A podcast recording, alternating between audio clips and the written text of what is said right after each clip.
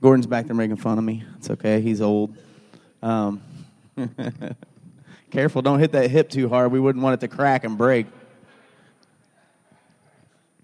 All right, let's pray. Uh, Father in heaven, I want to thank you for uh, today and just giving us again the opportunity to look into your word and uh, see what you have uh, to say about uh, dealing with uh, some difficult things, God, and being able to look back at the first century church and see the way that they lived, see what happened to them, God, and also their response and the amazing things that you used them to do. Help us to, to remember that and, and to follow in their footsteps, God, and their examples. In Jesus' name pray. Amen.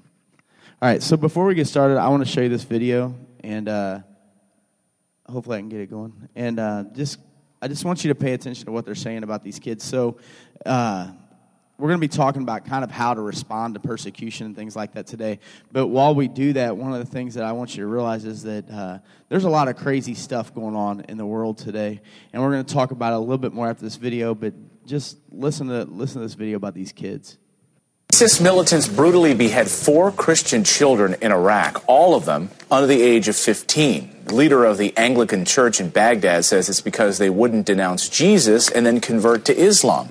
So, where's the global outrage on this? Joining us now is Fox News religion contributor Father Jonathan Morris. Hey, good morning. Morning. So, it's obviously emotional for us to hear about anything um, going on, anyone being beheaded, whether they're American journalists, British journalists, but then when you hear children yeah, four children under the age of 15 who are being asked, do you denounce Jesus? Will you denounce Jesus?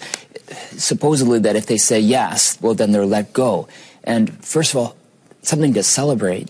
These, these children loved God enough to say, I'm not going to um, betray my faith and they died. It's tragic. It's also, in my opinion, it's a beautiful sign of love and faith that helps me want to be a better man and to be a, a better follower of Jesus. But what I would like to see is our president and other leaders stand up, international leaders, and keep reminding us of what's going on. You know, it goes in it goes in waves. You hear it for about you know two three days when there's enough out. I'm gonna skip forward for a minute and doubt our faith, but they didn't. What can Christians learn from these children? When, when we, we face trials and tribulations, sometimes we doubt God and, and doubt our faith, but they didn't. You know, we talked a little bit about doubt last week, and that um, I, I said I, I doubt sometimes um, God's intervention in my life and thing, and that doubt is a very normal human thing. Um, so I don't think we have to get worried about doubt, but what we what we can do is say, I'm going to act in accordance with what I say I believe. And even what I say I believe that sometimes is not perfect. My, my, my faith is not perfect. But I'm going to stand up and I'm going to say, this is what I believe, this is what I'm going to do. We can get very practical in our, in our personal lives, in business, at work, etc. So, uh, you know, we live in a time where persecution is increasing. And I don't know if you guys, how many of you guys have experienced persecution in some way for your, especially on campus? Anybody? Uh, so we've been uh, we've been down this road, and we're going to talk a little bit about uh, the story of some things that happened with our campus ministry uh, here in a few minutes. But I want to kind of walk down through some things that happened in the book of Acts as well. But just realize that this is the day and age we live in. And it doesn't have to be, you know, ISIS beheading Christians. There are a lot of things you can be sitting in a class and catch a lot of crap from your professors for the things that you believe. You can be told you can be told that you have to be silent. You can be told that you can't invite people. Uh, you know, I've seen even my kids, you know, they want to invite to their cross chats for junior high and they want to invite to church as little kids, and they're being told in their schools they can't invite their friends to come to church. Uh, you know, that seems like a small thing, but you have to remember these things build on each other. And uh, Christianity is more and more and more in our day and age coming under attack again. Now, that's a, a, scary thing in one sense, but it's also a very exciting thing. And the reason I say that it's an exciting thing is these are things that the first century church dealt with on a daily basis. They were constantly being persecuted. There were constantly terrible things that were going on that were happening to them. And the church was growing like never before. So our fear doesn't need to be, oh man, how are we going to be able to reach out to people if this persecution keeps getting worse? Because honestly, I think it provides us a better opportunity in some ways to reach people. But our, our fear should be what kind of man or what kind of woman am I going to be? Because what allowed the first century church to flourish in the face of persecution and all the junk that they were dealing with is it had to do with their faith. It had to do with who they were at their core and what they truly believed. And today in our society, Christianity and Christians have become so watered down that I don't know that we will have the same effect if persecution breaks out today that the first century church had. And so, what we've got to be willing to do is we've got to be willing to examine our hearts, examine who we are, and to look into God's word and say, man, what did they go through? And why were they able to be so effective in spite of all the crap that was going on around them? In spite of the fact that they were being beat down, that they were being stoned, that they were being caned, that they were being killed for their faith, what was it about them that enabled them to continue to grow the church? Because when you look at the first century church, it's amazing to see what happened. It starts out in one area and it just, it was almost like it spread like a virus to different places and people were being won every day. And here we are living in a quote unquote Christian nation and we're struggling to reach people. We're struggling to be evangelistic. But the first century church under intense peril was able to reach people and do incredible things. Uh, in Acts chapter 13 and 14, you get, a, and, and also in uh, chapter 18 a little bit, you see a little bit about what they're, uh, what they're going through. You see Paul is traveling around and he's trying to reach out to people. And I want to just read a few verses out of chapters 13, 14, and 18 to you. In uh, 13, 8, it says, They attempted to share the good news with the ruler in uh, Salamis, and they were opposed by a sorcerer. And you look at that and you're like, that's kind of weird. They're opposed by a sorcerer. And you know, this guy's got power. He had influence in the area. And here he is, and he's stand up, they're coming in to teach. And someone who's already in that area, who has power, who has influence, is saying, uh uh-uh, uh, i am going to stand up against this. It's like when you go onto campus and you, you try to say what's right, and you got professors going, uh uh-uh, uh don't believe that junk. Don't listen to these guys. You know, I watched a video of this little, uh, like probably 12 year old girl talking about how she was sitting in class and she was ridiculed and she was called dumb by her teacher because she had asked another student if they had ever heard of the gospel. And they, and, and the teacher and the student berate her, telling her how dumb she is because only stupid people believe in that stuff. You know, uh, in verse thir- chapter 13, verse 13, the traveling companion, John Mark, deserted them and returned to Jerusalem. You know, sometimes when it comes to persecution, you know, we, we expect it from ungodly people, right? We expect persecution from people who don't believe in God, who believe in some other religion. You, you kind of expect that there's going to be some pushback when you try to share your faith. But what really sucks is when it's a brother that you start, or a brother in Christ, or a sister in Christ, you, you start feeling persecuted from. Someone deserts you, abandons you. I don't know about you guys, but I'm sure, like you, like us, you've had people who have walked away from your ministry and then trash your ministry. You ever had that happen before? You know, someone walks away and they're like, "Well, that ministry, this and this," and they start talking junk in people's ears around you. And I and, and I feel like there's almost nothing more disheartening than to have that happen. You know, like I said, you expect that from the world, but when it comes internally, when it comes from someone you should be able to trust, it can be really, really difficult uh, to deal with. Um, 13, verse 45. Jews who were jealous of Paul and Barnabas' success spoke abusively against them and then stirred up trouble. You know, a lot of times it starts off by it starts off with some words, right? And then it, and, and, and they just start talking and that, and you hope that's where it stops, but you keep reading what happens then verse 50. Paul and Barnabas were persecuted by influential people in the city. Then they were expelled from the city. So it starts off people talking. And then the next thing you know, they're being chucked out of the city. You go to um, 14 verse 2. Jews poisoned the minds of the Gentiles in Iconium and plotted to stone Paul and Barnabas. 1419. Moments later, some Jews from Antioch won the crowd over, and Paul was stoned and dragged outside the city, and he was left for dead. And they go through this, and it's a terrible thing. And we, while we're not, especially in our country, we're not being taken out, we're not being killed, we're not being stoned, we're not being beheaded here. There is a lot of persecution that we face. So, our ministry at Lindenwood a few years ago, and I'm going to give you some background, and try to kind of tell the story as I guess as simply as possible, and she's going to jump in when I forget things. And uh, but I was working for the university. The reason I got my job at the university I worked at was because our campus ministry had grown so much. It had grown from we started with three people in 2004, and then all of a sudden we were growing this big ministry, we were putting on these big events. The university we were on didn't really put on events, and our events were making anything they tried to do was dwarfing them. The guy got fired who ran student activities. I called in to plan an activity, and the guy who was doing the interview was like, You should interview for this position. Aren't you that guy that does that campus ministry thing? Don't you guys do that root beer kegger thing? Yeah. So I end up working for the university under the agreement that I will be able to continue to do the campus ministry and oversee it and work with my college ministry, and then I'll be able to do the student activities. So we work for years. Things change. The school was having these vibrant events. Great things were going on. The campus ministry was growing. It was an awesome time. Uh, you know, and I could ha- sit here and have some of our campus people tell stories, but I don't know how would you describe like the feeling of our ministry on campus at that time when everything was going well. Just definitely a presence.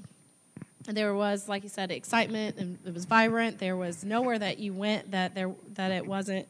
Um, that there wasn't, you know, the, the shirts or the, you know, just the representation. Um, football games, basketball games. I mean, homecoming was just completely like dominated.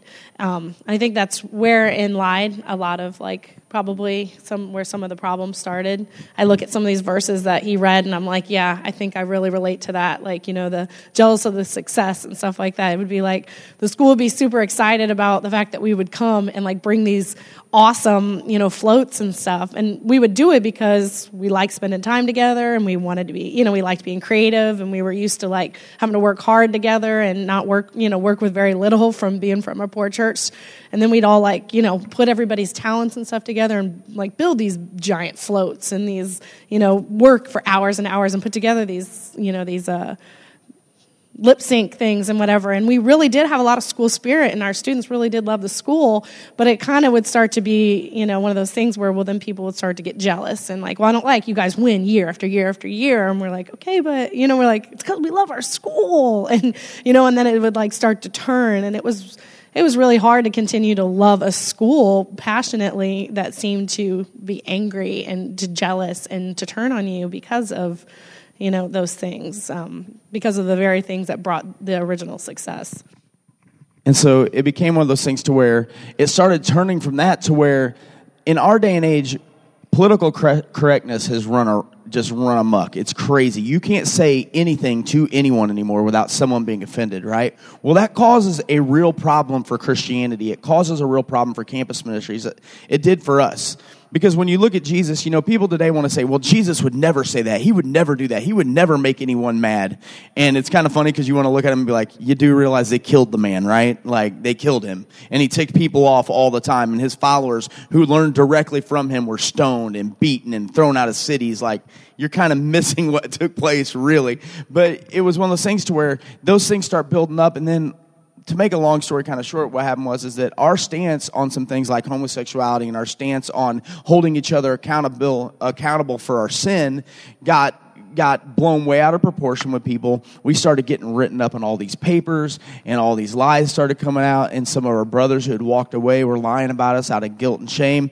And the next thing you know, the campus ministry is under a massive persecution. I'm talking like they had written, like, I think it was 13 articles within like four weeks in the school newspaper that talked about or dealt with us. And even if it didn't talk about us directly, everybody in the school knew when they're writing this article and calling this, they're talking about how to handle a cult, they were talking about us. So it became one of those things to where it got really, really intense. We had people, some students had some trash thrown on them. People would say stuff to, to them, yell at them, all this stuff. And over the course of this, we went from being this ministry to where the housing people at your university, they called our ministry, would call and say, hey, we have this house over here, and, and we've had a lot of problems with this house. And I, can your girls move into this house, and can they live there? Because we are tired of dealing with this drama, and the girls move in, and everything's awesome. It's great. They're having a blast. Hey, we got this house over here, and we always have the cops called on us because the neighbor's really picky. So do you think some of your guys could move in there? Our guys move in. Cops are never called. Our guys get along with them, everything. Well, when all this happens, all of a sudden everything is taken away. I was I ended up being forced out of my job. The campus ministry they wanted us to sign a document saying that we wouldn't witness, proselytize, or evangelize as students were going about their business.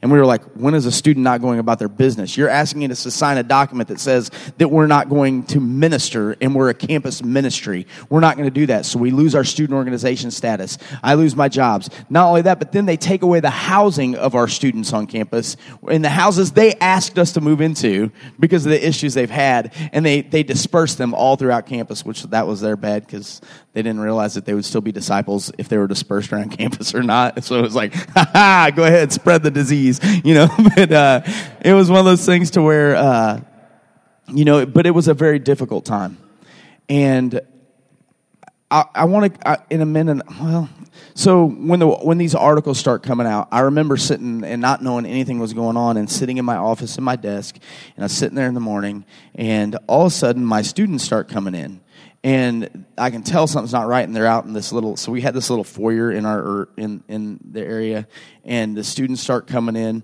and I notice there's like they're out there talking, and I'm like, the world is going on over there? And I noticed they're all wearing their, their at the time it was a cross between shirts. And I'm like, that's weird. They're all wearing their cross between shirts on the same day. Well, what I come to find out is, is that they got up early. They went to breakfast. They grabbed the school newspaper. Uh, people brought it to it, showed it to them. And they're like, look what this is saying about your ministry. Look what this is saying about your group. And they're reading it. And instead of going straight to class, they all went back to their dorms and they got their shirts and they put them on because they, they looked and they saw what was going on. They're like, no, this is not happening like this. They're like, we're proud of the fact that we're disciples. We're proud of the fact that God has done great things in our lives. And so they start pouring into the office and wearing their shirts. And when I look at the first century church, I could just see them doing, I could see them doing those same things. You know, they're being persecuted. They're being told to shut up. They're being told to do these things. And they're like, uh uh-uh, uh that's not the way. That's it's not going down like that. You think you think you're going to snuff us out by writing some articles on a paper? You think you're going to snuff us out by throwing us out of a city? No. That's not what we're going to do. And so what I think we have to do is we have to look at the first century church and we have to say what was it about them that allowed them to have the kind of resolve that says, regardless of what you do to us, regardless of what you tell us to do, regardless of what you say, it doesn't matter. We are resolved to the fact that we are not backing down from the message that we have. And what was it about them in the first century that really allowed them to be able to, to do that? And, and I was so proud of our students at that time because I looked and I was like, this is what the first century church would have done. And I looked at them and I, and I remember hearing conversations. And, you know, being the, the campus minister, I feel like you always feel like you have to be the one leading the charge, right? And you have to be the one that, that is the most faithful, and you have to be the one that's the most on top of it. And I remember sitting there over that period of months, and and Hannah can tell you in just a second how she was feeling about it. But I remember watching our students and my faith being extremely challenged and my boldness being challenged because I was watching these kids, some of whom had only been Christian for months, a Christian for months. And here I am, I've grown up watching this in my entire life. And I'm like, man, they have more courage and passion and fire than what I have. And I want to, I want to face this the same way I'm watching these baby Christians face this. And it was a very difficult time, drug out over months, where it was really rough. So to watch them go through this faithfully really challenged my faith. I think whereas, like he said, I look at the students and how they handled it, and I sat back and watched Kerry and how he handled it. I was kind of the what not to do in the way of handling it. Um, I really let my anger, I really let my bitterness, I really let my selfishness get in the way. I was, I was so angry at a university that could let those kind of things happen to to us. And um, I know I talked about this in the girls' lesson the other day, but like I'm a very you do the right thing, then you get the right result kind of person. And you know, I just it, I I was very earthly minded. I was very much so in my own head about the way that things should go down. It wasn't fair, you know, like that was my mind, my mantra. Like it's not fair, it's not fair, it's not fair. Um, to the point where like I didn't even step foot on the campus probably for I think a whole year after it happened. And I look back on it now and you know, it could have been a really good opportunity for me to really stretch my faith and to really grow and to really learn how to love my enemies and you know, um, I know probably a lot of us have talked about this, but we're going through the 30 Days with Jesus book, and I and I read now, and I, think probably the greatest thing I'm getting from it is how Jesus responds to people when they don't like what he has to say or when they persecute him, and you know, like if anybody who was perfect and never did anything wrong gets treated this way, then I, just how arrogant of me to think that I should be able to go through life and I'm going to be a completely committed, radical disciple, and no one's ever going to get upset with me, and no one's ever going to be mad at me, and I should never have to encounter anything difficult. And if I do, then I just get to shut down because that's pretty much what I did. I shut down for a while, and um, I think there were moments when I did try to fight, but you know, I look around and I, I look at the way that you know Kerry handled things, and I look at the way a lot of the students did, and it's just it it is amazing to me and it's very challenging to me. I think it's probably the thing that kind of helped me get back up on my feet and jump back in this and like kind of, you know, recommit to doing this no matter what. But um, yeah, it's just it's it was insane to me. Just sometimes the boldness that they would have. You know, I I look when I read these things about the way people were you know persecuted, or like I said, the way Jesus handled things, the way people you know like literally chased him to a cliff and tried to push him off a cliff. I read that the other day, and I was just like. That's crazy to me, like bodily harm. Like I never, I never encountered bodily harm and and yet still you know my my fragile emotions and my fragile ego were were very easily damaged because I I really didn't see a bigger picture at times. You know I really did lose sight of of, of things and I let my feelings get hurt and I let and I did take everything personal. And so when I look at this I'm so incredibly challenged by how to change so that way I, I never become earthly minded again that I'm that I am kingdom minded and able to fight through things because it, one, it, it, it has very much has the potential to become much worse than what it is now, and I think that's something I'm trying to prepare myself for, especially having children. That my children very, may very well live in a world that, you know, bodily harm or things like that, or you know, whatever it might be, are are a possibility, or you know, and so I want to make sure that for me that I'm so solid in my faith and my passion for God and His kingdom that I never go back to the way that I handled those things before. And I think you know it is one of those situations to where I look at it and I'm I'm very proud of our students and our ministry and the way they handle it because and I've seen this happen to other people before, you know, other friends of mine who are campus ministers, and I've seen their ministries just be destroyed by it. And I've watched, you know, if you guys don't realize this, there was a there was a a, massive uh, kind of revival in college ministry years and years and years ago, and it really did get squashed by things like this. And and to be quite honest, by a, a very liberal agenda on the college campuses that says no, you, we're going to be tolerant of everything except Christianity, pretty much. Which is funny because it's the most. These people who scream for tolerance are the most intolerant people you could ever come across. Whenever it comes to the way they deal with, with Christ in Christianity, it's ridiculous but I've seen it destroy movements and I've seen it destroy ministries before.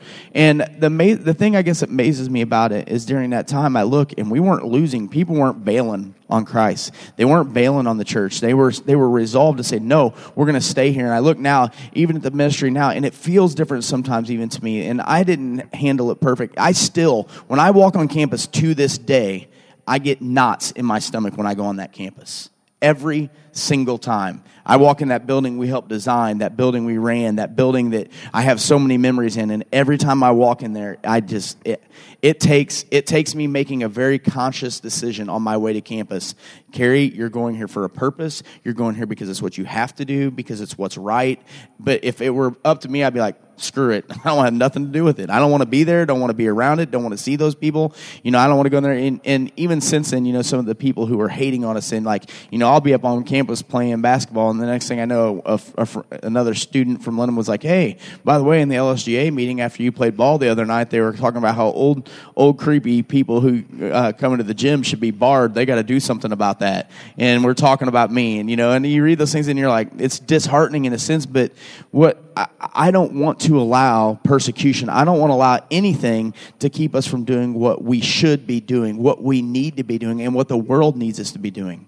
And I look at our ministry, and it still grows it still grows and we still have people who are, are, becoming disciples and it's an exciting thing to see take place and i think it's because they've done a lot of things the students have done a lot of things like what what the first century church did. You know, and if you look at them and ask, man, how were they so resolved? First of all, I think the thing that they realized that allowed them to, to be resolved enough to continue in spite of all of the, the stuff going on was they realized that God is big and he had their back.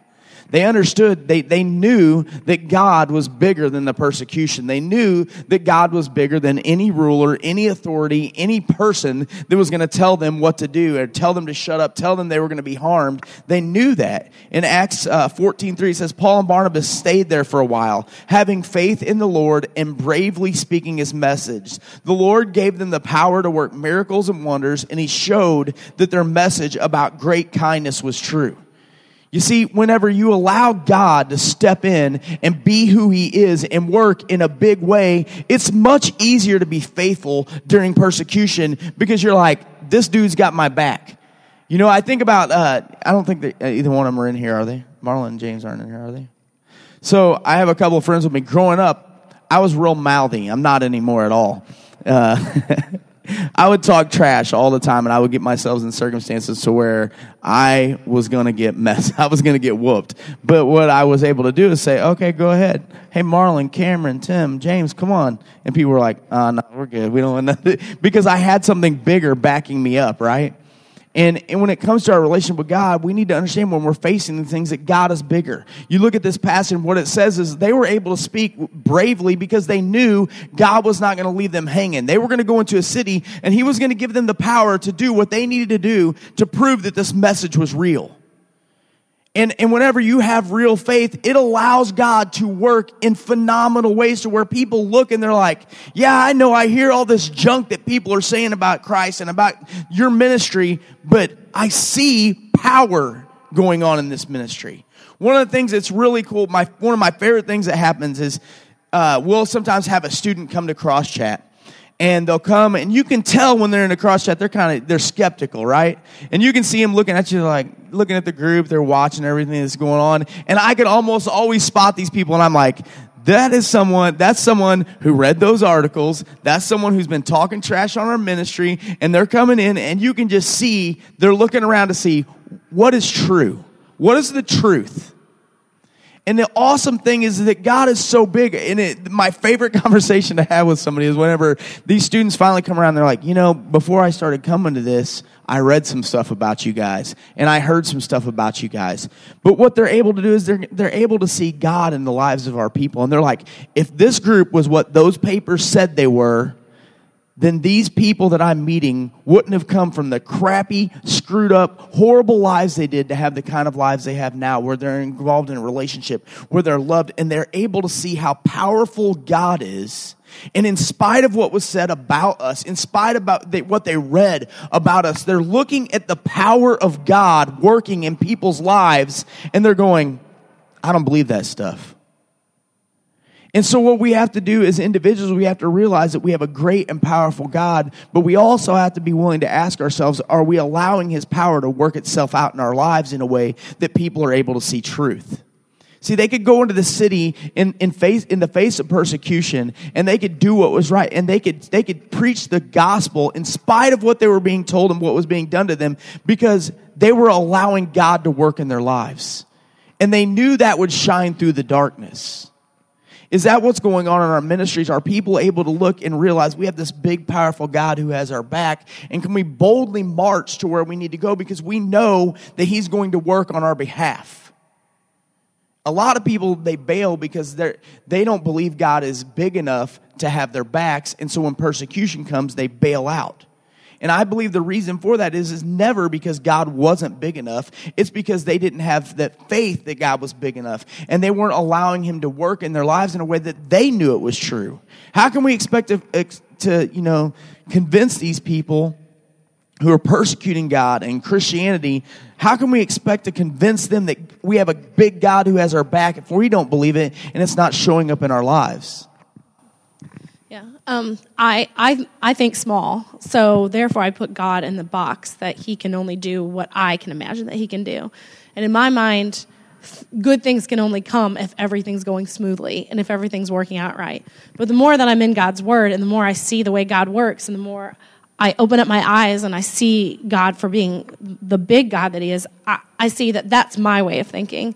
God has been able to work from the beginning in in less than favorable situations. God's been able to always take stuff that was crappy or you know messed up or whatever and he was always able to work through something good so for me to to think so small mindedly that you know everything must always be smooth. Everyone must always you know like me or they everything must go according to plan or or you know god's not with it or god's not behind it. Is it's just it's ludicrous and it's my small minded human way of looking at things. And so the more that i'm able to kind of get outside of my own head and I'm able to see God for the big God that He is, and that God does not operate the same way that, that I do, the same way that my mind works. That God's able to say, I can still work even if bad things are happening. In fact, I can do great things through really, really tragic things. You know, the more that people are against you, the more I can, I can, you know, show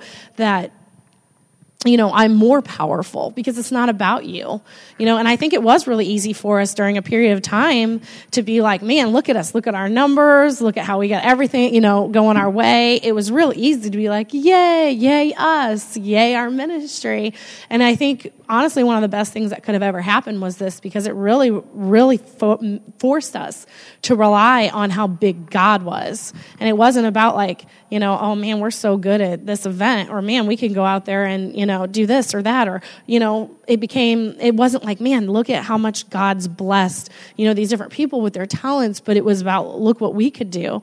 And God's like, no, look what I can do. Like, I can make all of this stuff happen. And they think that they're just going to completely be able to wipe you guys out, you know. And, and I'm not going to lie, there's times when I sit there and I'm like, when's this, when's this ride going to be over? Like, when, when is it going to come down to where, you know, it's, you know, it's dead and gone? Like, you know, like uh, so many other ministries that I've seen, like in different places. And I think God's like, wake up, Hannah. Like, stop thinking so small think big, big picture. Think about how amazing and mighty I am. Look at all the things I've done. Like, you know, I'm even challenged by people who come here and they see the ocean for the first time. They're like, look how big God is. Like, look how amazing. Like, I wrote this morning on, on my status about this, you know, someone who came and she saw starfish and she was literally running up and down the beach, like screaming and the childlike joy. And I was just like, man, like the things that I take for granted, the things that I don't even like you know, the things I don't even see because I'm so, you know, I'm only seeing in this tunnel vision.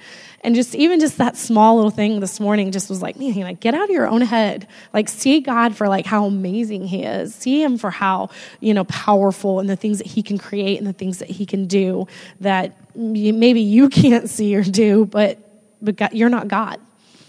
In uh, Deuteronomy 31 6, it says, Be strong and of good courage, and do not fear uh, nor be afraid of them. For the Lord your God, He is the one who goes with you. He will not fail you and He will not forsake you. And I think that the reason a lot of our students were able to, to be resolved to fight through this in our ministries because this is what God has done in their lives. Every day they would go and they would have to face their past and they would have to face their sin and they would have to face their decisions and they would have to face this brokenness that was within them. And they had seen God heal them and be there for them through these things that growing up seemed like they were just going to destroy them. God had brought them through on the other side safe. He had never forsook them. He had always been right next to them, taking care of them. And so they were able to look in this situation and go, you know what? If God's been through me through with my when I was sexually abused as a kid, if God never bailed on me then, and He's here with me now, and He's helping me learn how to take that hurt and use it to heal other people, if God is allowing me to take my broken family and the horrible divorce my parents went through, where they pit us against each other and they did all these terrible things, if God's able to bring me through on the other side of that and promise me I can have a good future in the family, God can bring me through this because that's how big God is. And so they were able to say, man, if I, if I serve a God who's able to do that, and they would look at our church and say, look at all these screwed up, broken people in our church who God has put back together and has given them great families and given them a hope and a future. If he can do that, say what you want, write what you want, do what you want. We're here for a purpose and God is bigger than what you, than what you're able to do to me. The second thing is that I think that the thing we have to realize is that God's people, not only is God big, but God's people are here for us. You know, that's the, one of the things that I saw so powerful. You know, I just, like I said, I was sitting there at this desk and here I am, and I'm like, And, and after I realized what was going on, I was like, this is horrible. But I would just watch. One, one student comes in, another student comes in, another student comes in, another student comes in. And by the time, I don't know, a couple hours later, people are getting out of class, everybody's finding out what's going on. Our whole ministry is in my office at the university. And I was looking at them, I was like, these kids are awesome. These kids have courage. And I thought about this passage in Acts uh, 18 where uh, Paul is being told again, hey, shut up, stop talking, we're gonna, we're gonna kill you, and they're starting to be abusive. And God says to Paul, he says in Acts 18 10, he says, I am with you, and no one is going to attack and harm you because I have many people in this city. So Paul stayed for a year and a half teaching them the word of God. A couple things struck me about that passage. First of all, you notice he doesn't stop and say no one's going to attack you, right? He doesn't stop there. He doesn't say no one's going to attack. He says no one is going to attack and harm you. You know, so if you think you're going to get away completely unscathed and that you're going to never have anyone attack you for what is true and what's right, you're wrong. But God says, I will make sure you make it out though. But the cool thing about this passage, he says, no one's going to do that. And look at the reason why. I have many people in this city. I have many people who are here. And one of the most amazing things about our, uh, our ministry, I think, is the relationships that take place. I think that was what was able to really the, the tangible physical thing that we saw that was able to bring us through on the other side is that we were able to look at our brothers and sisters eyeball to eyeball and say, you know what, I'm here. I'm not going anywhere. Usually, when this kind of thing happens, people bail on their on their ministry. They start going to other churches, things like that. No one during that time left. That's not to say people haven't walked away from God since then, things like that. But during this time, nobody left. And they locked arms together and they prayed together. And i remember you know we would we would get together and we would pray and we would sing. And there were certain songs that we would play in the office and that people would be playing in their cars and they would listen to these songs. And there's a song by jen johnson called come to me. And every time i hear that song every time it just takes me back to the to those moments and specifically like not the bad stuff that's what's the weird thing is that you know like when I hear those songs, it doesn't take me back to that feeling of like frustration or hurt, or it takes me back to like thinking about God gathering his people and looking around a room of college students who love God so much that they weren't backing down. They refused, they refused to be pushed and, and they refused to be broken. And they were like, no, this we are in this together. And it was such an amazing feeling to know that God's people were saying, nope, there's too many of us here. We're not going down like that. It was just awesome. I think that, you know, man, I don't know. Every time I read in scripture or every time I hear and anybody talk about, you know, like, you know, the, you know, multitude, you know, or I'm sorry, uh, a cord of three strands is not easily broken, or you know, like how how someone who has someone else by their side is is lucky because they have someone to help them up. I feel like this is exceptionally true in every area of my life. I feel like it's not just for these kind of things where like you're at school and like your ministry gets attacked but i know for a lot of a lot of, for me and for a lot of the girls in my ministry a lot of times it's our own families that we're just like man i feel like i can't i can't get it i can't get past the you know mom and dad or a sibling or whatever else. And i feel like one of the greatest blessings in my life is when i have that person you know that you know that's saying like you know whatever about the way i'm living my life or you know or just in a way that's just not supportive not the way that god designed you know family to be. I am so very grateful for the people that i have in my life that you know just a phone call or a text away like this is what's going on with my family you know and that they're there to reassure that you know like things are different things are going to be okay like i got your back i'm right here with you. You know we literally the other day had a thread and it just said dads and everyone was just like this is what my dad did this you know this week or whatever. That's just completely broken my heart. And it was just kind of like the theme of the week is everyone's like man my dad's acting crazy or my dad you know my dad's wants to completely be absent or whatever it might be. But it's just those things that can just i know for me as a woman just can cut me to my core and just completely like steal my joy and really make me struggle in my faith and i'm so very grateful that god has placed a church and a ministry and other men and women in my life to be there to support and to be able to pick me up when I'm feeling down and be able to be like, you know, you're not going to be that same mom that you grow up with. Your family's not going to be that same broken family, you know. And so it's just so encouraging to know that God just knew exactly what we needed. He knew that we needed a big God to do all this stuff, but He knew that we needed little people, you know, like right by our side to help, you know, pick us up and carry us along. Because I know I, I wouldn't be standing here today if I didn't have the people in my life. They have almost at times literally picked me up off the ground when I'm when I'm just completely beat and when I feel completely just you know just rejected and hurt and like there's just nowhere else to go and I'm just very, very grateful that God has put that in my life. And I just can't stress to people enough. If you don't have those people in your life, if you don't have the community of people that are on the same page as you, like to really strive to to build that, to really reach out for that, to really be that person for someone else because so many of us, I know the people that I'm close to today, if we were on if we were doing this on our own, we wouldn't be here. You know, I think uh, Hannah quoted Ecclesiastes 4, and, it, you know, my favorite part is the end where it says, Though one may be overpowered, two can defend themselves, and a cord of three strands is not easily broken. And I think about the people in my ministry, and one of the reasons I feel like I can be bold is I know they have my back. I know that they're going to be there. I know if I go through things, I've seen it, them do it in my life. I've seen them do it for Hannah. I think about one time when, so when all this went down, the church uh, decided to put me back on staff full time when I lost my job at Lindenwood. I'd taken the job, which was nice because the church didn't have to pay me, and I was still doing campus ministry full time, which is great when you're on a church plant. and You don't have any money. But the church came together, and the church said, "No, you're going back on staff. You're not going to work another full time job. The ministry's going too well. We have to do this." And I remember there was one guy. Uh, he wasn't a member yet, and he was he's a little he's a little off. He's actually kind of scary. Like he's partially the reason that I have a conceal and carry. I'm getting my conceal and carry permit, and I say that joking, but kind of serious too. Like he's kind of scary. So anyway, he like loses it at this meeting. like it loses it at this meeting because he can't find a job, so he doesn't think the church should help me. Like he's like losing his stuff. I mean, going nuts. So like I go out and I'm in the foyer and we're talking. He's like yelling and freaking out. And I just remember watching this. I remember watching some of the guys, specifically Tim Pruitt, one of the guys back home, get in the get in between me and this dude. And he's like, "You don't need to be dealing with this." And he's like. Listen, dude. Like he's in this dude's face. He's like, "You better knock it off right now." You know. And Tim is like, he. I just, I had no doubt Tim had my back, and Tim was not going to allow anyone to say or do anything that was going to harm me or my family.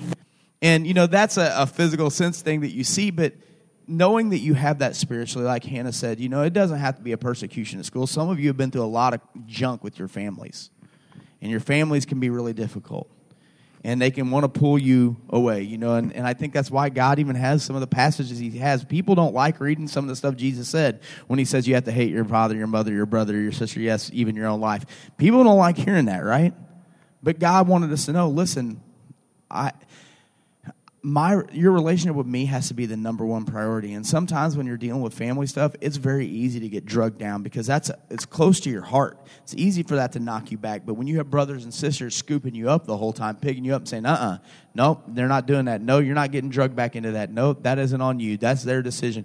You have those people encouraging you. You have those people you know kicking you in the butt when you need it. It makes it much easier to get through the very difficult times and then the third, so that, you know, realizing God is big and has your back, realizing that his people are here for you. And then also just realizing, I think the thing that sticks out to me more than anything is, is and what helps get through the persecution and help us to be resolved is the fact that God's purpose is greater than our lives.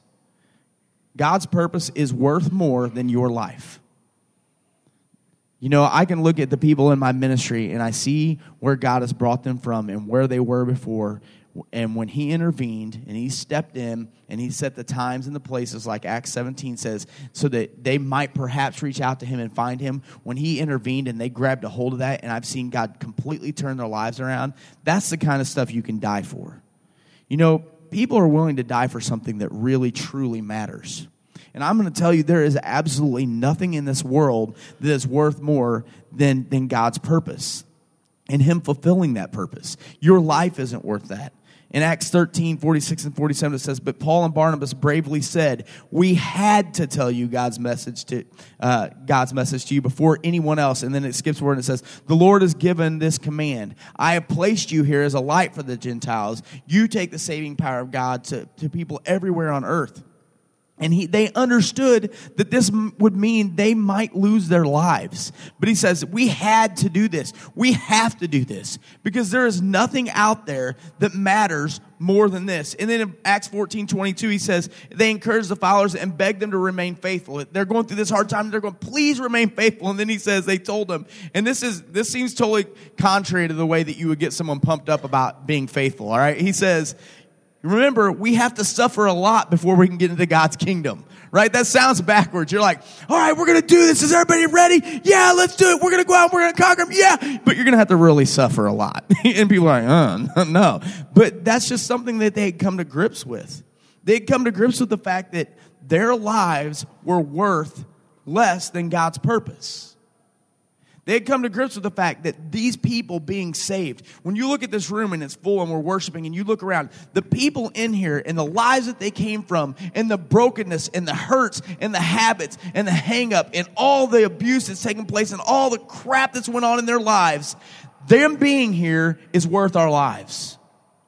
It's worth us laying down our lives. It's worth us going through persecution. It is worth us dealing with whatever we have to deal with in order for them to be able to experience what a relationship with God is like. For them to be able to experience having a family that isn't broken and isn't screwed up and their kids don't grow up to resent and hate them and then be able to get married and have a great relationship with their spouse and their, their children to look at mom and dad and say, my mom and dad love God and they love each other and, and to experience that, that is worth my life. That is worth everything because God's purpose is so much bigger and so much better than anything I'm ever going to do outside of Him. Nothing, nothing huge or powerful or great or amazing ever came from people being passive or being comfortable. I always joke all the time that I want a really great paying job that I don't have to work a lot of hours and it doesn't take a special skill set and I don't have to work real hard. And I'm always said like, man, when am I going to find that job? I need that job. I want to work like a couple days a week and I don't want to, I want to be, I don't want to be tired afterwards and I don't want to have to do extra schooling. I don't want to get paid great. And I always joke around about that, but I mean, I feel like that, that really can be representative of, of my life and my spiritual life. You know, I, I'm never going to do anything amazing. God, God's kingdom, our ministries are never going to do great and awesome things if we're just sit back and we're passive and we never we never rock a boat or we never, you know, if we're never uncomfortable. I want to be comfortable. Like that's I, I think most people like they don't want to be uncomfortable, but man, I look at people who achieve great things, people who win things, people who, you know, have these goals that they set that they you know go after 100% and none of them ever go without without pain or without anything else. Our daughter is um, she's like training. She wants to she does crossfit and she wants to be in the games this um, you know make the games this next year. And the thing about it is when they she has to do a ton of pull-ups. And even when she gets straps, she'll still rip her hands open and they'll bleed and they'll be really gross and they'll just kind of like you know, it's just really gross looking. And but it's kind of funny because you know most 14 year old freshman girls like they're getting their nails done and they want to you know they they wouldn't want their hands to be bloody and literally like skin ripping off of them. But you know when you talk to her about it, she was she says like, well I know I'm not going to make it to this if I if my hands stay pretty all the time. You know, and she has a friend who just got her nails manicured and we picked her up and she's like, oh look at Claire's fingers, they're so cute. And she's like, my hands will never look like that. And then like, they're why? She's like, because I ain't gonna make it to the games with manicured fingernails. You know, but I look at her and I'm like, it's true. Like, you know, she's like, I'm sore and my body hurts. And, you know, and you watch some of the things that like Mitch makes her do. And it's like, man, it's, you're literally torturing yourselves at, at times, it seems like. But you know, like she's she's you know, I, I read a quote today that was like everybody wants to be successful until they see the hard work or the pain or whatever else that gets that you have to put into it to be successful. And I feel that you know, I look at that way in my spiritual life. You know, I, I look at it, I'm like, I want to be a part of something amazing. I want to be a part of something that's bigger than myself. God's purpose that He put in front of me, that plan is so much bigger than me that I'm willing to go against, you know, my natural my natural inclination of being an introvert and being shy and not liking to talk and all these other things, but so much more than that. I want to be liked by everybody, but if I really truly want to be a part of something that's going to change people's lives, and that means I'm going to have to say things that people don't want to hear, and people are going to be mad at me at times, or it's going to be ugly or uncomfortable. I'm going to have to stay up late at night and fight people. I'm going to have to cry tears over people, and I'm going to have to grieve losses of things and, and a bunch of other things. But it's worth it because because I do get to look out and see different people's lives be changed. When girls sit there in our room late at night and they're like, I just want so badly to be a good mom and have a good family. And then they say that weird thing and they're like, like you. And I'm like, okay, first, and then, but then they're like, I just don't have that faith that I can do that. I'm like, first of all, the fact that you said like me says that that can, they can totally happen because I, I, I, well, one, I don't think I'm a good mom, but you know, like look at, I'm like, the only the only reason why is because of God. And so then it gives them the faith. And I get have gotten to see all these different girls who never thought they could have good families, never thought they could be good wives and mothers, never thought that they could make a difference in other people's lives, never thought they could even go up and say things to people because they were so shy or they were so scared of rejection. And I get to see them be involved in different people's lives being changed. You know, I get to have a girl here this year who last year literally came was high the whole time. And we are like, you know, whatever. And now she's like the most passionate, on fire girl in my whole group. You know, it's like, if you don't love lost people, you don't care about people, you don't love God. And every day, and I'm like, oh, you're right. You're so right. And I'm like, and last year we wanted to leave her here because I was like, you're never going to change. It's so hard, blah, blah, blah. But I'm just so grateful that God has put those people in my life and helped me be something more than myself. But that means that is going to be hard. It's going to be hard work. It means I'm going to have to do things I don't like. It means people are going to say things to me I don't want to hear, you know, but it also means that at times we're going to have to go through really difficult things together. But because God is so big, because I have awesome people standing by my side, because I have a purpose that's so much greater than myself, I just know it's all going to be okay and it's going to be worth it and it's going to be amazing. And I, at 35 years old, I'm already living a life so much better than what I ever dreamt I was going to live as a little girl. You know, if you would have asked me when I was younger, like, ex- explain your dream life, it wouldn't have looked like this maybe, but like, it's so much better. It's so much like I have a husband I don't deserve. I have a ministry of so many people that have my back and love me that I don't that I don't deserve and I would have never dreamt of having. But not only that, but like and just I have a purpose in God's kingdom that is so much greater than any of the goals or dreams that I've ever would have had before. And that's amazing to me. And I think it really is important with what Hannah's saying is that you realize the Bible never promised to, promised you that you weren't going to suffer. And in fact, Jesus told us we were going to suffer for this.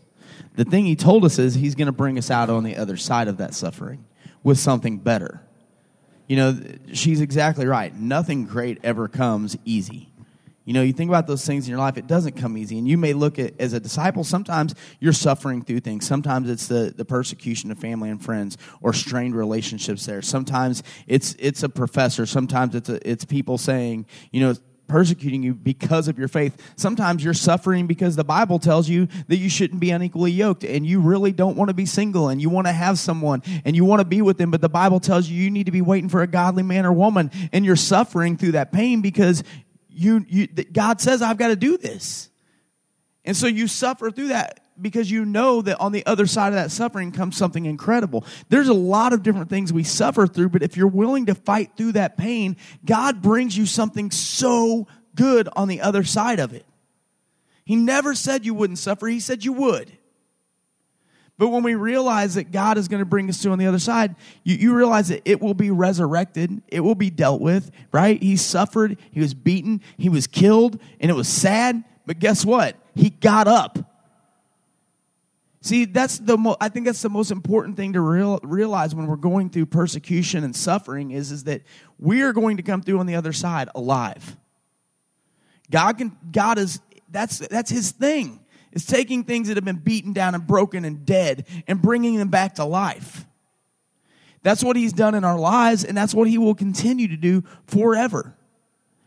And we've got to come to, the, to grips with the fact that, man, it may suck some now and then. It may be really difficult, but I know that God is bigger. He's, if He's bigger than death, He will bring you through on the other side of persecution more strong. And I couldn't be more proud watching our students and the way that they handled the, per, the persecution, all the junk they dealt with, and the stuff they deal with on a daily basis. And I know it's because they know that God is bigger. And I know it's because they, they have a family of people surrounding them, God's people, who aren't going to let them stumble and fall, and who are always going to be for them. But I also know it's because they realize that the purpose of God is worth suffering. The purpose of God is worth any junk we have to deal with here on earth for other people to experience eternity eternal life, for other people to experience living in Christ is worth all of those things. And when you realize those things, persecution doesn't seem like such a big deal anymore. You know, that video we showed, that guy's exactly right. You look at these four kids under 15 years old, and they were unwilling to deny their faith, and they were beheaded because of it. You know, I think about, uh, you may not realize this, but over near the Nineveh Valley over in Iraq, they, they say it's the oldest Christian community left in the entire world. And that it was actually established by Paul. And these people's relatives were reached by Paul. They trace back their lineage and they say, uh, We are here, we are Christians in this Muslim nation because what Paul did in this city. That's why we're here. You know, the, the sad thing about it is, is that if you Google it, put it in, put in oldest Christian community, Iraq, you can read all kinds of stories of families and people saying, listen, we are being destroyed.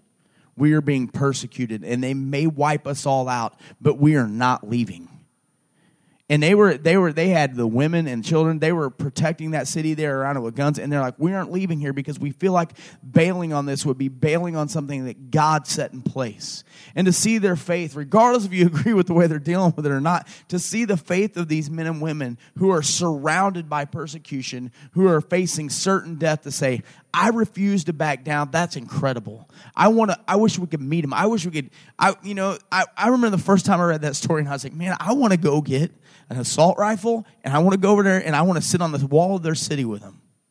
And I want to fight. And I want to do that. And it's easy to get swept up in that, right? It's easy to get swept up in mission work. It's easy to get swept up and say, man, I want to go over there and help them defend the city. But it's so difficult to face the simple persecution that we have. We falter in it all the time. I remember a missionary telling me one time, he says, Listen, if your people aren't, aren't dealing with the suffering where they're at, if they're not reaching people where they are in the easy circumstances you deal with in the United States, don't send them to me if they're not effective there because they won't be effective here for sure. And we're kidding ourselves to think that we'll go to some foreign mission field or we'll be under facing some serious persecution if we can't deal with the, the easy stuff that we deal with now. It's time for, for us as a campus ministries to have some more faith. It's time for us to realize we have a big God and a big family who's there to protect us, and we have a purpose that's greater than anything else. And we'll get through those things and we'll effectively reach the world for Christ.